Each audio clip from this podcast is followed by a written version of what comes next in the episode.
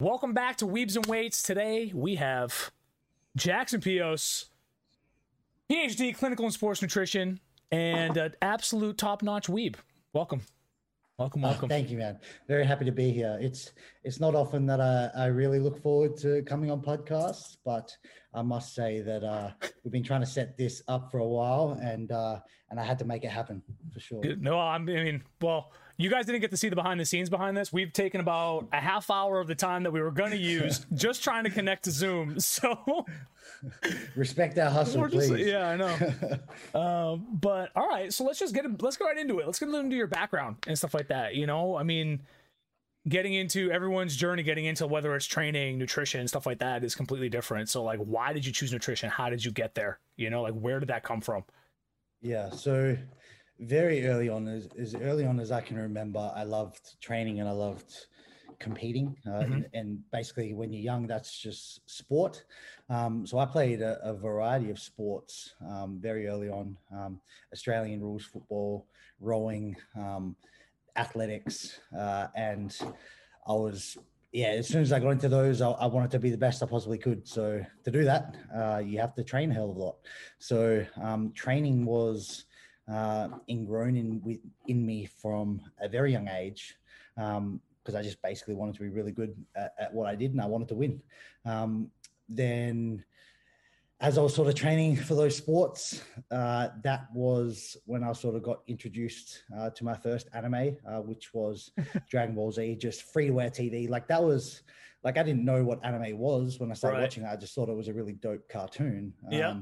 And so like every day before school, like I would be up without fail at quarter to seven to, to make sure I didn't miss uh, Dragon Ball Z, uh, the one episode that we got per day um, on free to air TV. And I remember like it was always funny because um, before Dragon Ball Z started at 7 a.m., there used to be like these old ladies doing aerobics. It was called Aerobics Oz Time. I remember as a kid just being absolutely distraught and so pissed off that I had to sit because I would always be up early. I would always make sure I was up before seven, and I always be pissed just sitting in front of the TV watching these like dumbass ladies do these like aerobics exercises for like 20 minutes until I could finally get Dragon Ball Z on. So um, that was my first introduction to anime. Um, and I was playing sports at the time and I was training, but like not lifting weights. I Mhm. didn't really know what weights were. Um, but watching Dragon Ball Z, watching Vegeta, Goku, blah blah blah.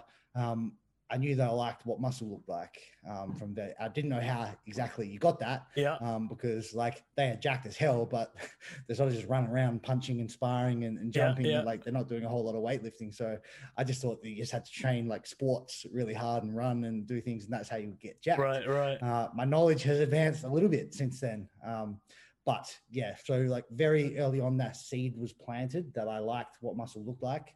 Um, and then as I sort of got into like my mid teenage years, I started learning, oh, you actually got to lift weights um, and you got to eat sort of certain foods to, Mhm. to sort of get that desired outcome.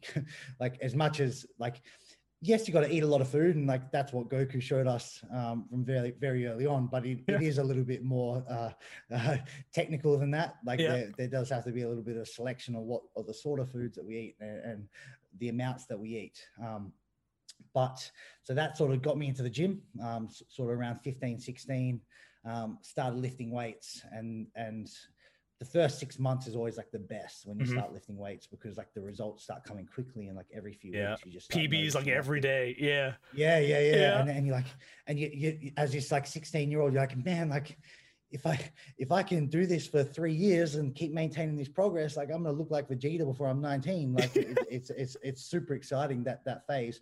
And like, obviously like the sad part is um, results get harder and harder to get the, the- the, deeper and deeper you get into, into your training years. Um, but yeah, so like mid teens, late teens, I was training weights quite regularly.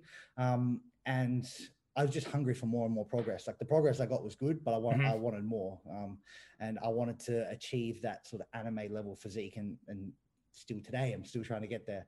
Um, but to do that, basically, I just started researching a hell of a lot. Like what is the most efficient and optimal way um, that I can be doing things with my training, my diet to basically yeah, optimize the outcomes in sort of physique progression. And um, that sort of introduced me to like science and Mhm. research, um, the science of bodybuilding, the science of sort of like building muscle and losing fat, um, and because like the scientists, like the science is is um, the best way that we can do things. Um, the scientists go in, they do the studies, they do the research, and they come out with the findings that says, okay, you should have X amount of protein to maximize your gains, or you should be doing X amount of sets per session and X amount of sessions per week to get to, Mhm. to maximum muscle. So um, before I was even in university, I was like reading studies and reading science, um, and I was like, I, lo- I love this stuff, um, and that was also what sort of pushed me towards um, what I'm currently doing for work at the moment, which is researcher, exercise scientist, um, nutrition, uh, PhD. Uh, so I was reading, learning, just trying to basically absorb as much knowledge as I possibly could to make my training and my eating better to be able to get the best results that I possibly could. Uh, when I was around, uh, I would have been 19. That was when I started my exercise science degree um, Mhm. because I already loved research. I loved reading about this stuff. I, I loved reading about how we can progress the body and advance the body um, in the most efficient manner possible, the most evidence-based manner possible, because there is a hell of a lot of just bullshit out there. Oh There's yeah. so much, so much information out there, um, especially with sort of the growth growth of social media and whatnot. Um, and it's easy to get lost. But like the if if you stick to evidence based and scientific recommendations, you know you're golden. Um, so I started my studies as a 19 year old with my three year undergraduate degree. Um, a lot of like sports science Mhm, mhm. style um, education, uh, which was fine because you're sort of just dipping your toes in at that point. Right. Yeah. Um, but I did quite well with those studies, and, and my passion for sort of research and nutrition and training only kept growing. Um, and I wanted to keep pursuing this. So I went into an honors degree after that, which was more specifically on exercise physiology. Like, how does the body like work? Like, Mhm. what, like going a little bit more deeper into the details of like cellular metabolism and physiology and things like that. Um, and that's when I was sort of more introduced to the nutrition side of things specifically. okay. Um, and I got drawn to nutrition very, very quickly because as I was sort of progressing with my studies, I, I, I learned that with training, like everyone, like can most people, like if they're not a bitch, they can train pretty hard. You know what I mean? Like they can push, they can push themselves Yeah. in the gym for an hour a day. You know, like Yeah. that's not too difficult to do. Um, but where a lot of people lack is with the nutrition, and and the nutrition is such a more powerful thing in terms of sort of progressing the body because the nutrition covers what you're doing those other 23 hours of the day where, you, where you're sort of not training Like, Right. Yeah. like training training i learned is, is, is quite easy for most part is tick the box for 60 minutes five six times a week and, and, and you're there um, that's not too much of an ask but um, asking someone to stay, stay disciplined on those other 23 hours that that is um, that is a big ask but the reality is that's where sort of the magic happens like if Right. you're able to sort of have those other 23 hours rock solid that's when you're really going to start seeing the body change and, and sort of um, really maximize um, your potential Mhm. because it doesn't like the the the harsh reality is you can be training like Vegeta in 100x gravity for an hour a day, six times a week. But if you're not feeding properly outside of that, it's almost sort of like a, waste of time. Right. You're almost shooting yourself in the foot. You're just not going to be able to give your body the nutrients and um, the resources to be able to sort of build new muscle or to, to build more strength and, things like that. So um, I just basically learned that, that nu- nutrition is a more powerful weapon Mhm. um, in terms of allowing our, our body to progress. And most people are already training pretty hard. Um, if if you sort of are motivated and you know what to do, but nutrition is really like that um, that underrated weapon. Yeah. Um, and, and and and the value of nutrition is just extremely extremely underrated still today. Um, so I basically knew like, okay, I want to double down on my nutrition stuff. Um, I did quite well with my physiology um, honors degree. Mhm. So the university um, offered me a scholarship um, Okay. to complete my my PhD with them, um, and that was sort of PhD. You get a little bit more freedom to do what you want to do. Yeah, yeah. The, the sort of the degrees before, it's sort of like this is what you got to learn, learn it, and make sure you know it because we're going to test you on it. But PhD, you get a little bit more flexibility. Um, so the PhD, I was like, okay, I am going hands down on nutrition, um, and that's what led me to PhD specifically in in um, sports and clinical nutrition. Um, and my research, so a PhD degree, for those who don't know, um, goes for around three to four years, and it's a research degree. So you're actually in the lab doing studies. Yep. Um, put, getting those studies published in sort of high quality journals and basically giving new information to the people. And that motivated me a hell of a lot because um, a lot of people out there, and even like sort of fitness experts, they're Mhm. not adding anything new. All they are is sort of just reading what the scientists do and just packaging it out and, Yeah, and yeah. sort of communicating it. But I was like, far out, it's, it, it'd be a pretty cool spot to be, be that guy that's actually sort of injecting that new information, Yeah. that stuff that, that, that people don't know yet, sort of advanced knowledge, as opposed to sort of just taking that knowledge and sort of resharing it and parroting it. So um, I was like, damn, I'm sold. So PhD locked in. Um, I fo- my research um, specifically focuses on diet strategies and supplement strategies that we can use to basically optimize body composition. So Mhm. what I mean by that is how can we lose fat, i.e. maintain a lean physique while maximizing as much muscle that we can possibly have. Um, and some of the strategies that I've been looking at with my um, nutrition research has been on something called diet breaks, which is basically just like um, when you're trying to lose fat, not just killing yourself with a starvation diet for 12 weeks straight. It actually goes in like a cyclical nature. Yeah, yeah. We have some dieting periods, but then we also have some periods where we sort of like feed up and recharge the batteries, like the equivalent of like having a senzu bean, like uh, every Yeah, now yeah. and again, sort of throughout your diet, where you just sort of freshen yourself up. Okay, I'm ready to go, and then you crush your next block of dieting, as opposed to just doing it in non-stop, brutal. Um, I love that. through. And I love that Yeah. because I don't mean to cut you off, but because like I have, and I don't have, just to be clear for everybody, and this is why we haven't put any nutritional information out as a strength and conditioning coach and going through all the shit to take to get your research, to get your to get your certifications, all the stuff. And the one that I did had like a bunch of boxes to check off. That's a whole nother conversation. But Mhm. we're told like if someone comes up to you for nutritional advice, what do you do? we go to the dietitian or we bring them to somebody that actually knows what they're talking about. Not that we can't give good advice, but we don't have that background, right? But like a lot of my friends, and like it's you know how like when you got a friend and like they're like, oh, what should I do? What should I do? And you're just trying to like guide them in the right direction, kind of be a little sharper for them, right? And I'm like, all Mhm. right. I always thought that way because like people are always like they cut, they cut, they cut, they cut, and then all of a sudden they gain all their weight back, and I'm like, well, you haven't given yourself any time to regulate. Like you're gonna have fluctuations, but you gotta lose it, let it maintain, let yourself kind of get to that point where you're in within that little range of weight loss and like that fluctuation you get on day to day, and then do it again. So like, I just feel I'm, you're just giving me a good like thumbs up, like, all right, Nick. I can. Hey, you know what? You guys talk. J- You keep talking. I'm gonna go take a break. All right. Sorry, but anyways, continue. Yeah, no, I, I, I 100% agree. Um, I think the problem with a lot of failed fat loss attempts is the approach is just not sustainable. Mhm. Um, telling someone to be unwavering for 70 days straight and being on really low calories and, and suffering. Um, like some people who are just fucking hardcore, like Vegeta mindset, they can do it. Um, but the reality is, like, a lot of people aren't completely wired that way. Right. Um, and they're just not going to be able to sort of live in a hole and eat their chicken and brown rice for 12 weeks straight with, with no let up, no breaks, Yeah. just like foot on the throat the whole entire time. Um, so basically, my goal is to sort of try and um, design some more manageable, like more um, acceptable sort of fat loss approaches where someone goes like, okay, I've only got to like push myself for 21 days straight Right. and then I sort of take calories up to maintenance and we just chill out a bit. We take a breath and, and sort of we have some productive training and we fill out some muscle glycogen and we get the body just sort of used to being at this new leaner physique before we sort of push into our next block of dieting where we sort of move the checkpoint to a little bit lower. right. Um, and I feel like just having those pauses um, can be a lot uh, more of a sustainable approach where um, someone can actually do this for like four, five, six dieting blocks and they get to the end. And because they only ever had to sort of really dig for two or three weeks at a time, they get to the end and then they don't see that massive rapid weight rebound Right. and gorging at the end because I never had to kill them because basically the, the more the more suffering and the more painful that you make the dieting phase, the more likely that they're going to get to the end and just be like fuck that, and and, and they just Right. sort of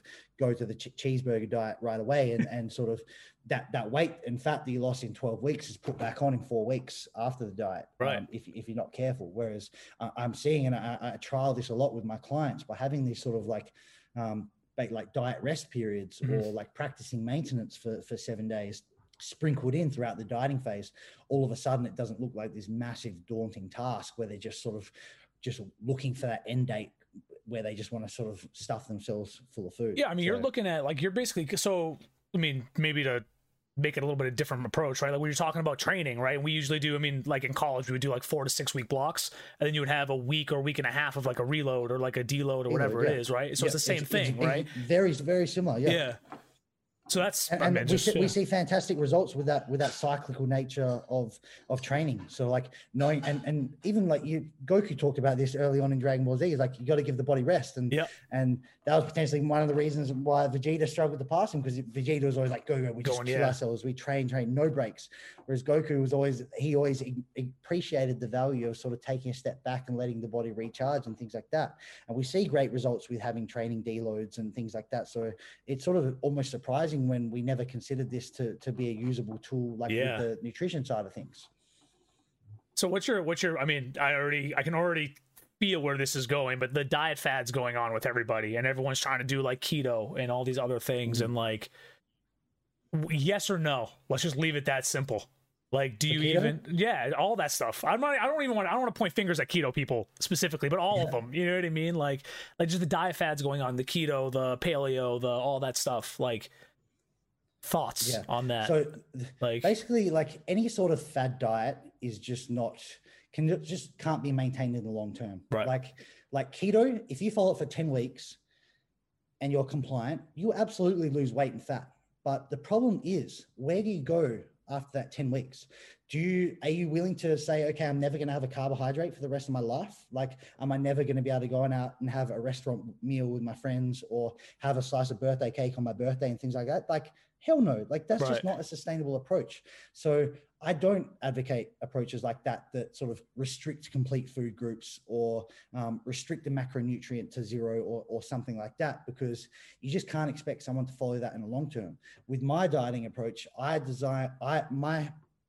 basically goal is to design approaches that don't take any foods off the table don't restrict complete macronutrients every food is sort of like there's no good foods or bad foods but the key is controlling the portion sizes right, right. controlling the overall nutrient intake to be able to get the desired goal.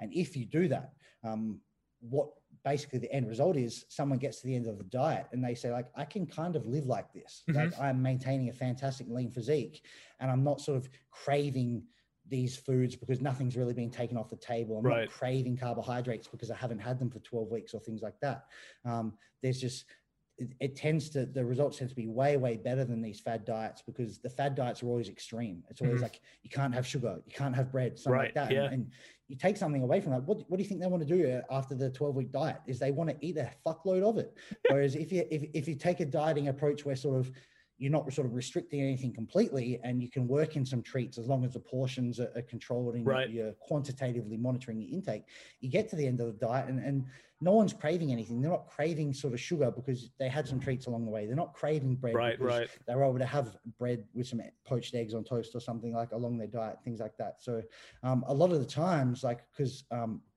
like research doesn't pay really well, but but Yeah. coaching does pay well. So that that's sort of my primary source of income. So I work with many clients designing their, their nutrition and things like that. Um, and often a very common thing that that I'll say with a startup client is they're like, are, you- are you sure I can be eating this? Like, are you sure like I'm allowed to have like some peanut butter on my toast or like are you sure I'm able to have a scoop of Nutella like with my oats and, and things like that? They because I, I work in these treats to show them that we can diet and it doesn't need to be all brown rice Right. and broccoli and things like that. Um, they're almost like sort of blown away, and then they start getting results, and, and that they start calling me a wizard and things like that. And it's, I'm not a wizard; like I haven't done anything. You're a sort of scientist. Yeah. Yeah. You're a scientist. Yeah, if they if they don't in lab coat, understand it, don't it's magic, you know? So Yeah, exactly right. Like, Yeah. and they've been told that they've been told that they can't have sort of honeys and sugars, and that they can't have cereal. Like I love working sugar, um, not sugar, cereal into my my my client programs. sprinkle like it on top. rice bubbles, rice krispies, things like Yeah. That. Um, and, and people like uh, like we can't lose fat on this. I'm like, trust me, like you can, and they start getting results, and they're like, whoa, this is this is magical because they've been told that their diet needs to be so painful and boring and brutal. and things this like is and and this is the issue with i mean and this is the same thing with training too right like a lot of people they're intimidated by the gym because of I mean, if someone saw you in the gym, right, and you had your shirt off and you were doing whatever it was in the mirror, like working on a pose or lifting, whatever the hell you were doing, curls, whatever it is, people look at that and they get intimidated and they're like, well, I'll never fucking be there. And they walk out of the gym, right? And that was like, and that's why like Weebs and Weights, I think every interview I've fucking said this to somebody, but like that's where the idea came from was like, I grew up we grew up as weebs, We grew up as gamers. We grew up as those people that were told, like, oh, yeah, you eat Cheetos and Mountain Dew all day and you sit behind a computer and you don't give a fuck about yourself. And it's like, but that's not the reality. Like, and it's not, mm. you don't need to do crazy shit to be better. And like, mm. what's the mental, what's the mental like, like with some of your clients now? Like, I'm assuming a bunch of them have done dieting before because people that chase this kind of like, I need someone to guide me. I need this, this help from somebody professional. Usually they've gone through 15 different other options that didn't work, right? So like mm-hmm. I mean you're already saying like you're seeing great results and people are like, "Wow, this is magical," right? But like what's the mental like with some of your clients now? Are they like getting better in the gym and in life because they're not miserable like oh i have to open up chicken and rice again today for the fifth time you know like mm. what's that like going yeah, like it, it, it's crazy, man. It, it, has been so so positive, and I know it's I know they're not just sort of blowing smoke up my ass when they when they say this because they are they're they're not just ending at a twenty four week program. They're, they're re-signing up and, and they're coming back and right. like I, I've just in this year I've had clients signing up for fifty two week programs. Like like if you're not if you're doing something shit, like they ain't going to be signing up for a 52 week program. You know what right, I mean? Right, like if right. you're doing something that's not sustainable, they ain't going to be with you for a year. Um, so that shows me that like they're not bullshitting, and what I am doing is right.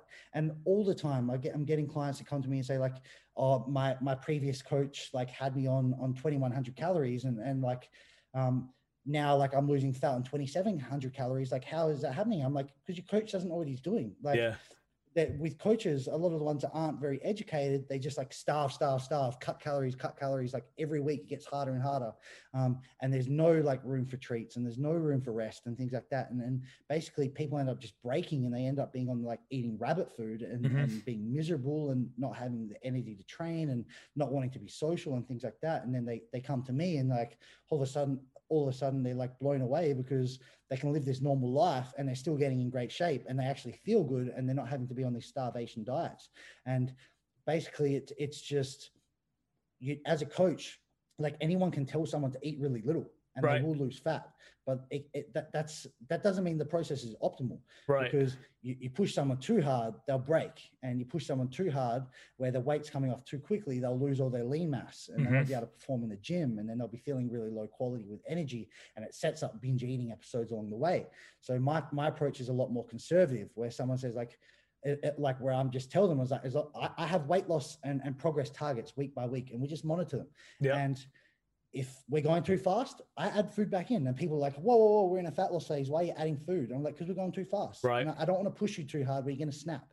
I only want to be getting the optimal optimal amount of, of progress per week, so we we hit our desired goal at the end. Because I don't want to make it like you don't need to suffer just for the sake of it it, like I, I, I will make you suffer just just enough so we're getting a, a, right amount of progress. Yeah, suffering more than that doesn't make sense to me. and they congratulate I mean? you with that rest week, right? Like, yeah, exactly, yeah, exactly. Yeah. So yeah, the the the mental state with a lot of my clients has been hugely positive. And, That's awesome. And this is why I love why I love coaching because um, it's it's just so damn fulfilling when you've got someone coming to me like thank i'm so thankful that i like i found you and that that we're doing coaching together because i thought that my body was just broken and i thought that i was never going to be able to sort of get in good shape on above 1200 calories or, and things like that. And they, they just it's just like they have this massive breath of relief. We're like yep. thank god like my life doesn't have to be miserable. I can still eat like a normal person and i can maintain the shape that i want to be in so how have you um I don't know if you've gone this deep into the research yet, but have you done this with like performance athletes at all? Like have you gotten any like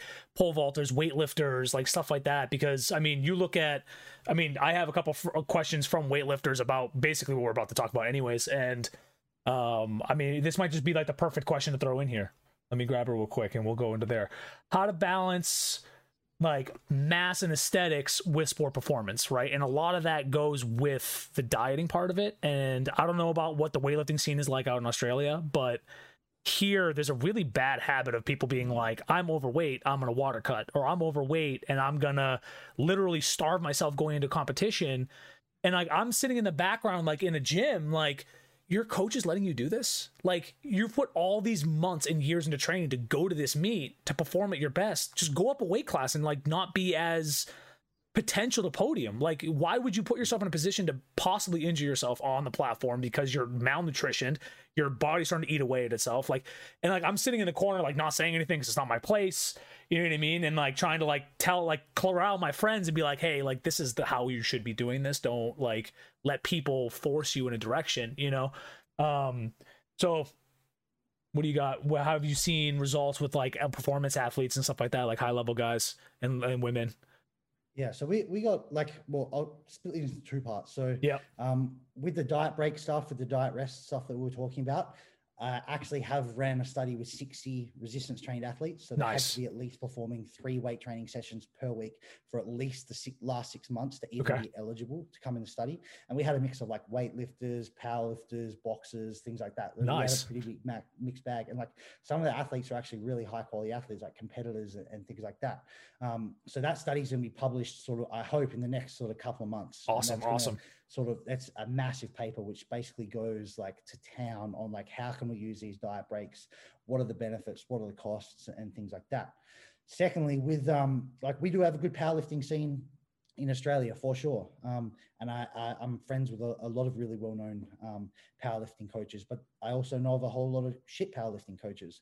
And the shit powerlifting coaches, they put a lot of emphasis on what's happening in the last week when it comes to sort of manipulating sort of food and water. Mm-hmm. Um, you've already like if your mind is is on what what's happening in that last week, you've already like you've already got your priorities out of whack. Um, like the good powerlifting coaches, like they're not worrying about sort of what the weight change is going to be happening in the last week because they will already have you within touching distance right. of your your um your weight category two weeks out one weeks out sort of thing if your nutrition is in check like the good powerlifting coaches they have a nutrition protocol in place from 12 weeks out you know what i mean and, yep, they yep. they will say okay well this is how much fat we want to lose within 12 weeks and like they'll have the calculator if they want to manipulate water they'll have it calculated but not a stupid amount like where someone's having to go into sort of sauna for the, the, day before or something like that. Yeah. It would just be a small amount where it's unlikely to sort of affect performance and we can actually have enough time to rehydrate and be good to go. Mm-hmm. Um, but the good coaches, they, they have their nutrition in place for 12, 11, 10 weeks out. Right, right, right. So there's not a big gap once you get one week out. You know what I mean? You're almost already there. Right. Um, whereas a lot of powerlifters, they put too much focus on the training and like, I'm just going to fucking crush my training for the, for the, the 12 week blocks or the, the couple of blocks leading into the meet.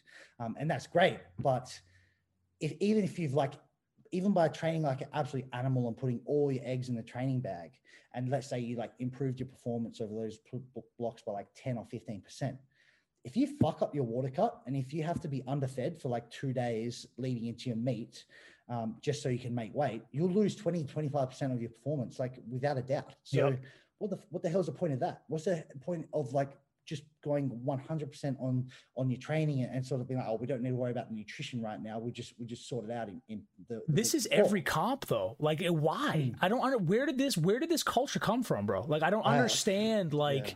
is it an old school way of thinking? Still, is that what it is? And like, I think maybe like like even in boxing, so because I'm a boxer as well, um, right? There is like like this unwritten rule that you need to be like wearing like the garbage bags on on the, on the treadmill before you fight, and like sitting in the sauna and suffering for like three hours, and like I don't know if it, it's like like the bros like fuck yeah like we suffer like one week out we sweat it out like yeah, and yeah. maybe get like props from the homies or or maybe it's just a culture of like Muhammad Ali did it or mm-hmm. ex boxer did it and he was a great champ so right maybe that's the best way to do it now like that's that's a poor line of thinking because I can easily just say well like he was that good by doing some shit as well. Imagine how good he would be if he like had an optimized sort of approach too. Like he would be even fucking better.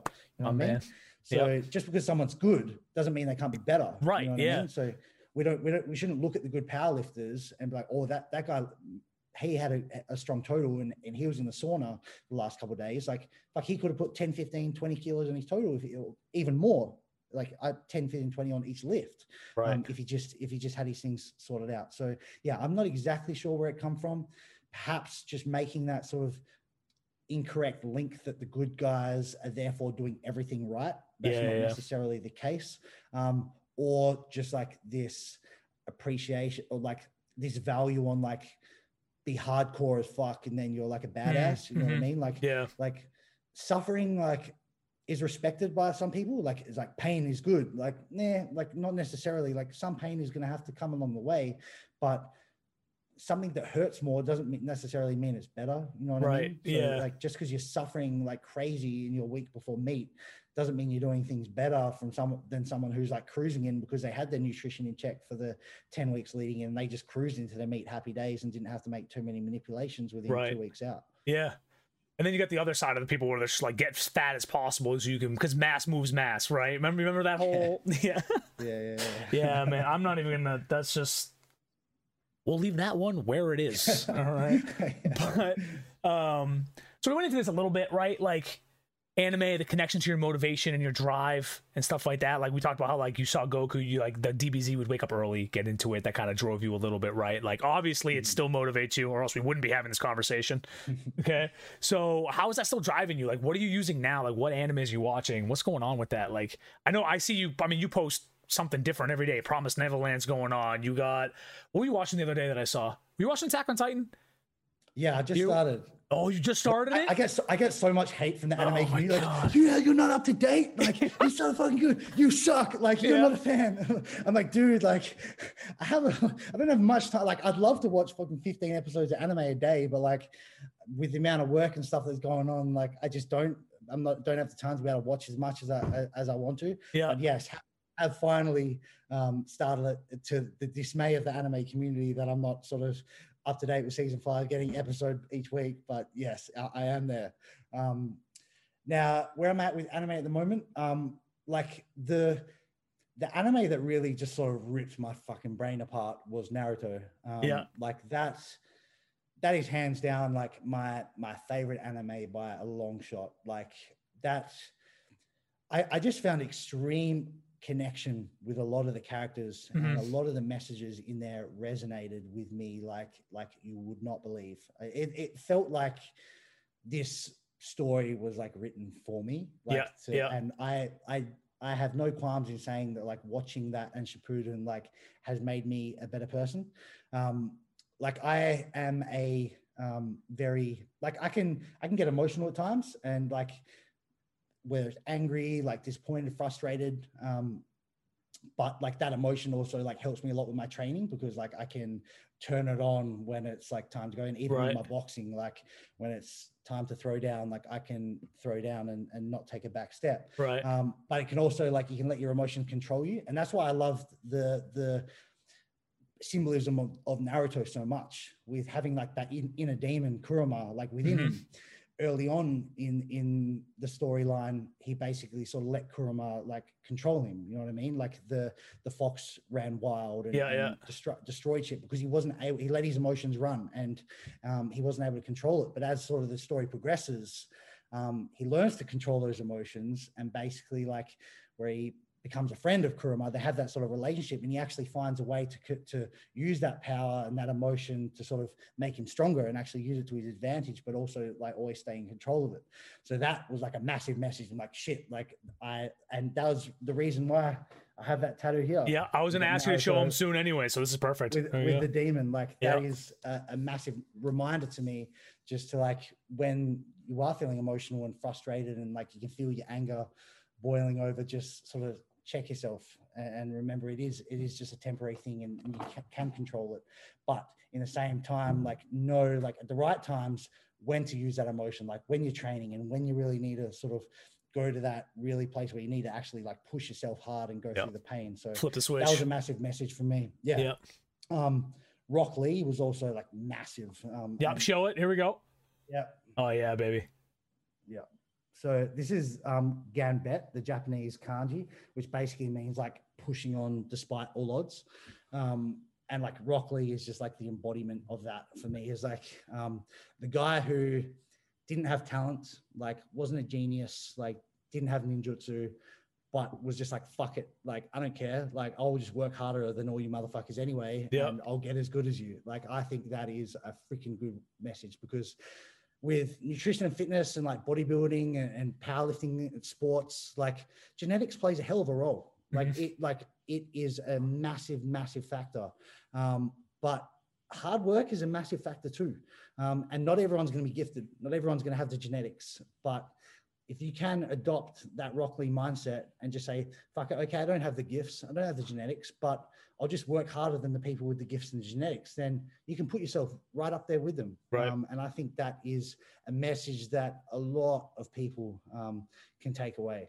So, um, yeah, Naruto, like that, I, I, could go on all day about the messages. Um, Naruto, like my next piece is going to be Jiraiya um, because like oh, his yeah. arc just ripped my fucking brains out of my yeah, sockets. I'm right there like, with you on that one. Yep. Like I, when I was watching like early on Naruto and like they introduced Jiraiya and he's like the perv and doesn't really take anything seriously and sort of like everything's a joke. The Master Roshi knockoff. Uh, yeah, yeah, yeah, yeah, I didn't I didn't care for him, honestly. Like I I like had no connection or feeling with him.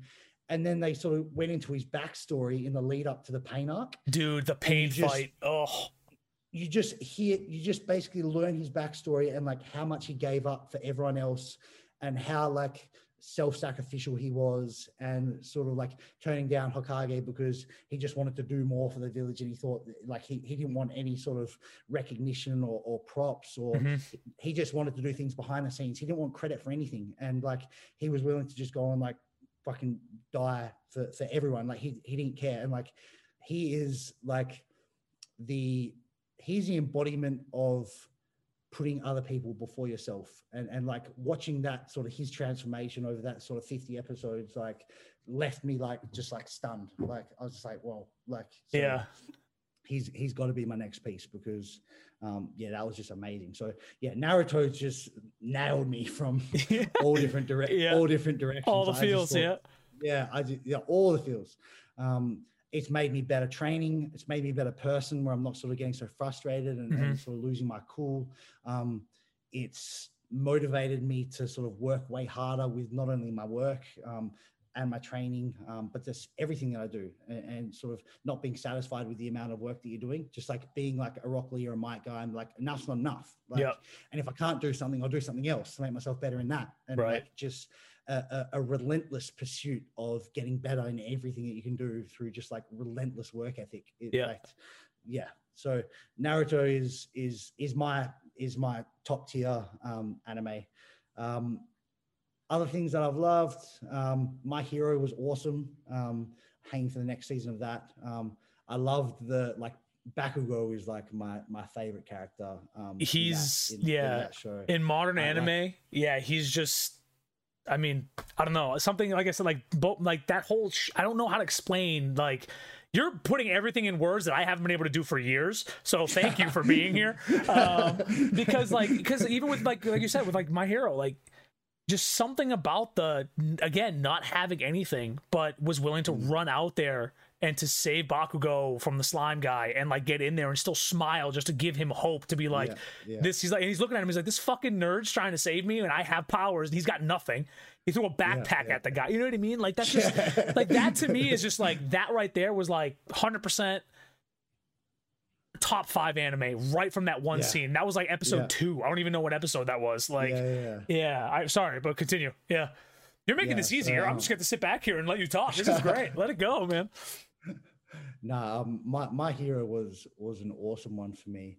Um, that that sort of arc with actually that one scene with like Midoriya where ah who's who's the girl with the quirk that can like reverse things? Um, the small the small girl with like the blonde hair. Um, uh, her quirk um, like turns things back so she can like remove people's quirks, and that the girl that they're using to make the injection that can oh oh oh what's her name? Oh, the um, horn. Um, yeah, I'm about to Google it. Yeah, we need we need this name. we need the information. Yeah. uh, Eri. Eri, that's Eri, right. yeah. So like that that scene like in the slow motion where like Midoriya's like grabbed her and there's like the slow music and like he's just like just fully fucking thrown down, like reached his like max power. That was one of the best like anime scenes I've seen in a while. I was just left there like this is sick. Like goosebumps like head to toe. Like I I freaking love that scene. And the second he um, realized what was going on, he was like, I can open up, let's go. And yes, like just taking yes, the pain yes, and like just letting it happen. Just Oh, Yes, yes, yes. Yeah, like screaming at the screen, like, yes. Yeah. Finally. you're like standing up, like shadow boxing with him. Like, yeah, man, hundred Yeah. percent. Like that's what I love about the shonen, like um animes is like because you're just backing in these like underdogs for so long as like the story builds, and then Yeah. when they finally sort of like tap into that potential, it's just like yeah. Yes, yeah. um, Demon Slayer was awesome. Probably not as much like feels from that, but it's still like early on. Like so, it'd be interesting to see how that develops. Like obviously hanging for the for the movie. I watched Soon. some like yeah, it's coming soon. I watched I watched a dub version like in pretty low quality, but um, the translation wasn't quite right. Okay, Like, okay. like the, they were calling demons like ghosts and stuff like that. So I was like, you know, not sure who was in charge of translation here, and I couldn't really follow it. I got It was like you or me made it or something. yeah, yeah, yeah, yeah, yeah. But like, um, I am so keen to see like the Hashira in like in work because like Yes, sir. they basically left us with like all these fucking like badass characters and like you know they are so OP, but you haven't really seen them like apart from Tomioka, you haven't Yeah. really seen them like sort of doing the dirty. And like they I am so hanging to like see them just like really freaking like throw down um against the 12 Kizuki or, or whatever. So that's gonna be a cool show. Um other shows. Um, I watched Tokyo Ghoul. Like the first couple episodes of that was sick, and then it just turned flat on its ass, and I was Okay. devastated. Okay. Um, I love the start and like the the the build up, but then with with Kaneki, and then like he finally sort of like taps in and goes ham, and like that that end of season like where he just fucks that guy up and goes Yeah. nuts. Like that was awesome, and I thought that show was going to be epic. And then it gets to like season three, and you're like, it just felt like someone like a lot of why- I- fillers, I was just like left like, why you why did they decide to write this? Um, Mhm. I was weirded out as that. It felt like they tried to go that. like in a Death Note direction, even though they already started it as like an action Yeah. anime, and But it was like, I was like, your your recipe was so good, like it was working so well. Like why why flip the mold?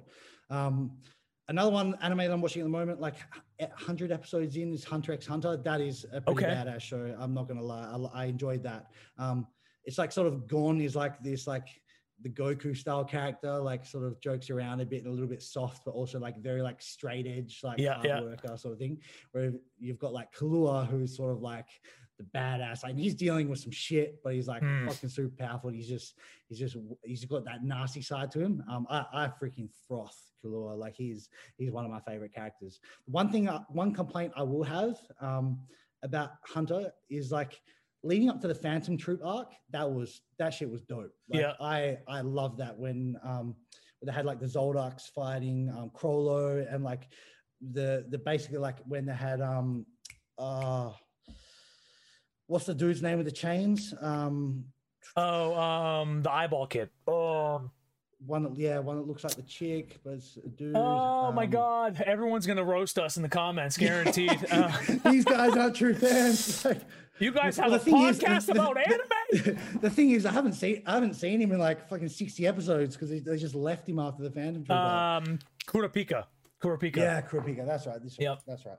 Well, he Um, disappeared. He literally disappears for like a season and a Yeah. half. Yeah. So I mean, that, yeah. that, that, that's where I'm at the moment. Uh, Like that whole like Kurapika uh, with like the Phantom Troop and Chrollo and Hisoka doing the dirty behind the scenes, like that shit. Like I was so hooked in at that, and then they sort of just go into like the Greed Island and like. Chimera Ant arc, and it was like so much unfinished business left. Like, and I, I haven't seen the whole show yet, and so I'm hoping they pick that stuff up later on. Um, but it's sort of like, yeah, like the ants, like is like it's not as good. Like I, I felt like if they just kept following on the Phantom Troop arc, that would have been sick. Um, I feel like there's still so much unfinished business with that, and now it's just gone on like a, a 60 episode streak on like sort of a, another side story. So we'll see where it goes. But overall, big fan of of, of Hunter, that's for sure. Um, and watching like Gon and Killua's development um, has been fr- pretty freaking. That's big. um, Yeah, yeah. well. That's a yeah. that's a kind of like a Naruto Sasuke thing going on there too. Yeah, yeah, on, yeah, on like a lower level, like a low key level yeah, there. That, that- that's a good way to say it because, like, yeah, yeah, Sasuke, Sasuke and Killua are actually like very Pretty. similar They got that when you think about it. edgy bad Yeah, boy yeah, that yeah. everyone loved in high school kind of thing going on. You know. yeah, yeah, yeah, yeah. What else I'm watching? Promise Neverland. Watched like that was one that surprised me. Um, that was like a friend which told me to watch. That. I haven't seen a single episode of that yet. You haven't watched it, I haven't watched it, It- and Ashley gives me shit all the time for that one. bro. If if you read like the bio or like the intro to it, you'd be like, eh, nah. Like, Yeah. You know what I mean? Like, well, I would be if, I, but like the only reason I watched it, someone's like, watch this, and I watched it and like, every episode le- leaves you on like a cliffhanger. We're like, no, like Yeah. come on, like, like, and it's it's it's it's not re- like I wouldn't call an action anime, um, but the storyline hooks you, man. Yeah. hooks you hard. Um, and now like with season two, like it's really like opening up and Okay. up, and like I'm. I- I'm watching that that one week by week as it comes out, um, so highly recommend that. Um, probably can't say too much, with giveaway spoilers, but yeah, That's all right. I mean, welcome. Um, I get yelled at for that all the time, but here we are. You know, yeah. Um, AOT has been sick so far. Um, people. Where are you at right now? like, You, you haven't seen shit. Like uh, episode eight.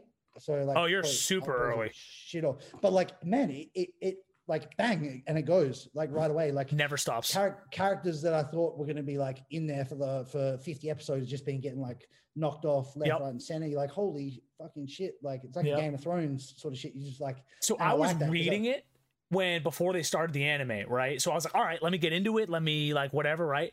And there was a part you'll get there eventually, but there's a part of it that gets like super political. And I and I stopped reading it, and my friends were like, just watch the anime, get past it, let it happen. You'll fall in love with it again, right? And the Yeah. show cut all of it out into like two episodes. So it literally was just like Yeah, boom, okay. boom, back into Attack on Titan, and I was just like, yeah, yeah, I stopped reading and I got pissed off at myself. I was like, why'd I stop? Like, it's one of those. so just dig into it. It's so good, man. So good. Um, all right, let's uh let's just go right into fan questions then. Let's just get, Yeah, get some of that going because we got a bunch. We got a couple here. Um, so training training nutrition stuff. Let's get into some of those, and then we'll go back into the fun anime stuff in a second Yep. because we could have kept going for hours if we didn't stop Oh, there in a second. Um, thoughts on static versus progressing RIR during a meso? People are asking. I so for those who don't know, RIR means repetitions in reserve. Yep. It's like a measure of how hard your sets are. Um, so an RIR of one would mean you had one rep left on the tank. Zero would mean you went to failure, or no, sorry, zero would mean you did as many reps as you possibly could. You wouldn't be able to do another, um, and so on. So um, I am a fan of progressing RIR um, as I go through. Um, so at the start of my training block, most of my exercises will be done with like an RIR of like four to 5 Mhm. And then sort of as I progress through the weeks, um, that RIR will decrease. So the sets are getting harder. Yep. Um, and loads and reps will progress um, as a byproduct of that. Um, so that by sort of the, the last week before my deload, I'm taking sets to sort of an RIR of zero or, or even failure. What are your um what are your like uh training blocks like week wise? Are you doing four week, six week cycles? What do you do? Just Six to eight. change? Six to eight. Six okay, to you do a little bit longer. Um, it, Okay. Like uh, six, if like I get six, I'm like I had enough of this block. Um, eight, if like I feel like I'm in good momentum and like still making really solid progress. Okay. Okay. Yeah. Um, and for those of you that don't really understand RIR yet, um, it's kind of like it's an auto regulatory thing. So people try to talk about it like it's an RPE, but it's like RPE in reverse.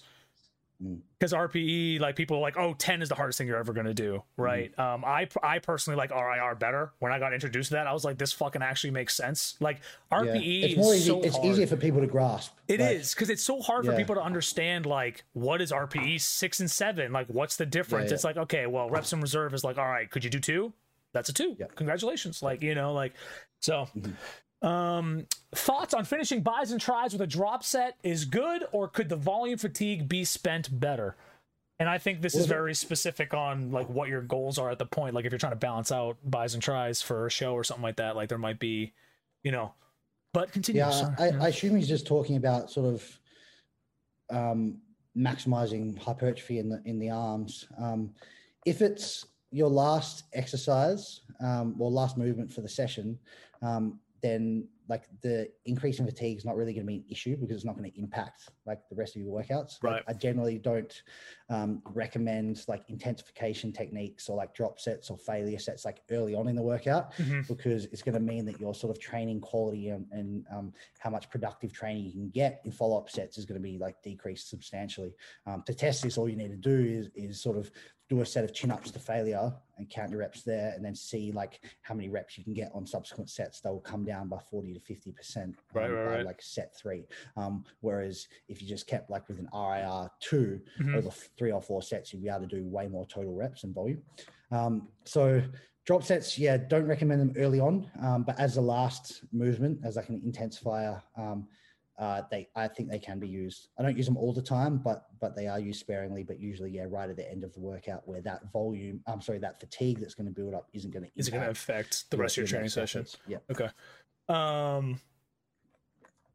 So this comes from somebody that was sick for a little bit, and I guess they lost six to seven kilos of mass. Um, I don't know if it was lean mass, whatever, but um, tips on gaining back lost muscle after an illness. And I think this was a perfect question for you, considering the nutritional background and the coaching background for training, because that's I think goes very well together with coming out of an illness. So yeah, yeah, like you really don't need to change too much. Like uh, like only a few weeks ago, I got a very um, bad intestinal um, virus, which I lost uh, just under six kilos as well um, wow. in a space of like t- space of like 10 days.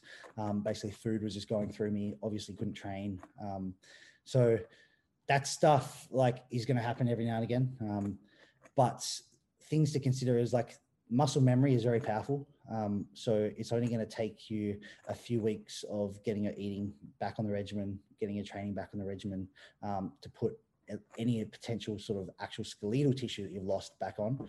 Um, and secondly, like the five or six kilos on the scale can be very daunting. Um, but depending on sort of what sort of bug that you have, um, it's extremely likely that a large amount of that weight is just going to be fluid mm-hmm. Um, and potentially sort of food residue because you haven't been eating as much because your appetite is lost as a result of right, right. So I wouldn't stress it too much. I'll just wait until you feel good, at least 95%, and then get back to business. And you'll notice that three or four weeks of doing your stuff again, and, and you'll be back to where you were. I wouldn't, I certainly wouldn't advise sort of like, I know some people do like gorging on food, like yeah, yeah. for the first week to try and put the whole weight back on. Like it's just stupid. Yeah. Yep. Well, that's the same. There's the same like things where you, even you, and I think RP was talking about during uh holidays right like how many people just let it go and then they never lose it right it's the same idea yep, yep, after that completely. too so um biggest misconception with most athletes that they have with nutrition that's a really good question yeah uh I, I don't know the top biggest ones, so I'll just say some big ones. Um, that you need to restrict carbohydrates to lose fat. That's a really common misconception. Um, that you need to restrict sugar, dairy, or gluten to lose weight and fat effectively. Obviously, not true. Both of those not true. Um, and if you don't think it's true, come coach with me, and I'll show you that it's true. Um, and then plug, and then thirdly, um, that cheat days are effective. Um, I've never really seen them being used um, effectively. And um, like I am a fan of using refeeds and diet breaks selectively, but they're still controlled. Right. Um, like yes, it's eating more food than you're eating during your dieting periods, but it's not a free for all. Um, right. I, what I often see with people who use cheat days, like a full blown just free for all day, um, it sets up a very very poor relationship with eating. By Monday afternoon after a Sunday cheat day, they're already planning out what they're going to be eating on that next cheat day. Um, their food focus just goes up significantly. Um, Post diet, one cheat day, it starts being a few cheat days. Mm-hmm. Um, and um, if you really, if you someone like me who can fucking put away a bit of food, if you're sort of not controlling anything, um, you have the potential to wipe out a whole week's worth of like calorie deficit or fat loss in like an in, hour yeah, in a yeah. few hours. Yeah, yeah, yeah. and that, uh, I'm not exaggerating um, with that. So yeah, I'd say they're probably some of the biggest misconceptions. Yeah, I think you hit those pretty well. Yeah, for sure. Um, one more of these, and then we'll go to the anime stuff. Top tips for mm-hmm. beginners to take control slash advanced in nutrition performance. Because I mean, everyone looks into it, right? And they look into like, and they see the, you know, calories in, calories out, basic thing, and like stuff like that. And like those are things that a lot of people preach, but so, what do you got for beginners to take control? Because a lot of people are afraid of, and I've gotten questions on this too. Like, I don't want to overthink of like what I need to put on my plate and all this stuff. And it's like, okay, well, talk mm. to Jackson. He has the answer. Mm. You know? Yeah. Um, for beginners, I think a key thing is understanding sort of the macro and calorie um, content of various foods. Because as me as a beginner i didn't really know that um, and that probably made me spin my wheels Yeah, yeah, um, yeah, for a sure. fair, fair while. Um, so i'm not advocating as a beginner to be like tracking every day every meal whatnot for an extended period of time. Um, but i certainly recommend a phase initially where you sort of um, just educate yourself with what 150 grams of chicken breast looks like on a plate and what the calorie content of that is um, and what sort of 50 grams of carbohydrates from rice would look like or, or 20 grams of fat from from peanut butter or something like that so Mhm. um, at least when you're sort of planning your meals you can roughly have a ballpark um, because there's going to be times where if, if you want to be serious about your nutrition you're just going to have to track if you want sort of to maximize your results Right. um, but I don't sort of recommend that for someone right at, right at the beginning. Mhm. Um, but in the same vein, um, you got to have some understanding. Otherwise, you could be under eating, you could be un- overeating because you have no appreciation of, of calorie intake, calorie content of different foods um, and things like that. So, um, download yourself MyFitnessPal um, and just play around with tracking some of your foods for like a couple of weeks weigh it on a scale you can use the barcode scanner things like that um, and start to sort of see okay how much do i do i re- usually sort of eat consume in a day? Uh, if you average it out over the week and maybe you might look at okay i'm consuming around 3000 calories a day 200 protein 300 grams of carbs whatever and then you can say okay well what are my goals right now as a beginner? Um, as a beginner most likely your goals are going to be to add muscle mass. Um, that was that's generally 85% of the time for beginners getting in the gym that the initial goal is to um, add muscle mass. So to be adding muscle mass you need to be adding a little bit of weight on the scale each week. Um, so weigh yourself a few times a week write that down in the journal. Do for a week two wait, do a few weigh-ins during the week take that compare the averages from week one to week two if your weight is moving up somewhere around 0.2 to 0.4% of your body weight per week. We're getting a little bit technical. So let's say a couple of hundred grams, two, 300 grams, um, then you're probably golden. If you're gaining a kilo on the scale between weeks, um, that 3,000 calories is probably a little bit too much for, for you. So then you just tweak your portions a little bit. So that like two scoops of rice that you normally have, maybe go one and a half or one. Um, likewise, if you're trying to gain muscle and you notice your weight stays the same week to week, then maybe you need to add an extra scoop of rice to, your- to your normal meal or increase a couple of those carb portions. So general, that's that's not super technical, Mhm. um, but it's a hell of a lot better than than what I was doing when I first started as a beginner. Um, Right. And it, it's going to deliver a hell of a lot more prac- uh, progress than sort of having no quantitative guidance of, of your intake or having no sort of appreciation of what's going in on a daily basis. Right, right, right. All right, the fun ones. You ready? Oh yeah, Shippuden versus OG Naruto. Shippuden hands down. I agree. We're gonna move on. Best villain from DBZ.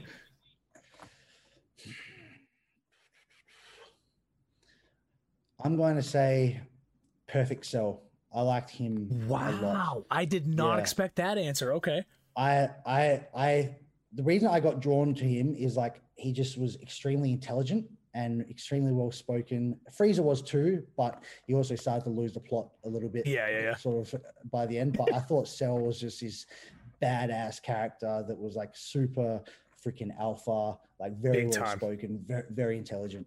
Yeah, this is my purpose, and I'm gonna do it. Like that's literally Yeah, what's his yeah. thing. Yeah. Yeah. Mine's Red Ribbon Army, which I guess is technically still Cell. Because that comes from I started with Dragon Ball, so I didn't start with DBZ, right? So Yeah, for okay, me, Red Ribbon was like these guys are gonna fuck the planet up. Like this is their that's their job, right? And then Yeah, little yeah. do we know, DBZ comes around, 16, 17, 18 are in there, Cell's a pro- product of them, and I'm just like they're back. The fuckers are back. They just they can't get rid of them. You can't get rid of them. So that's mine. That's mine.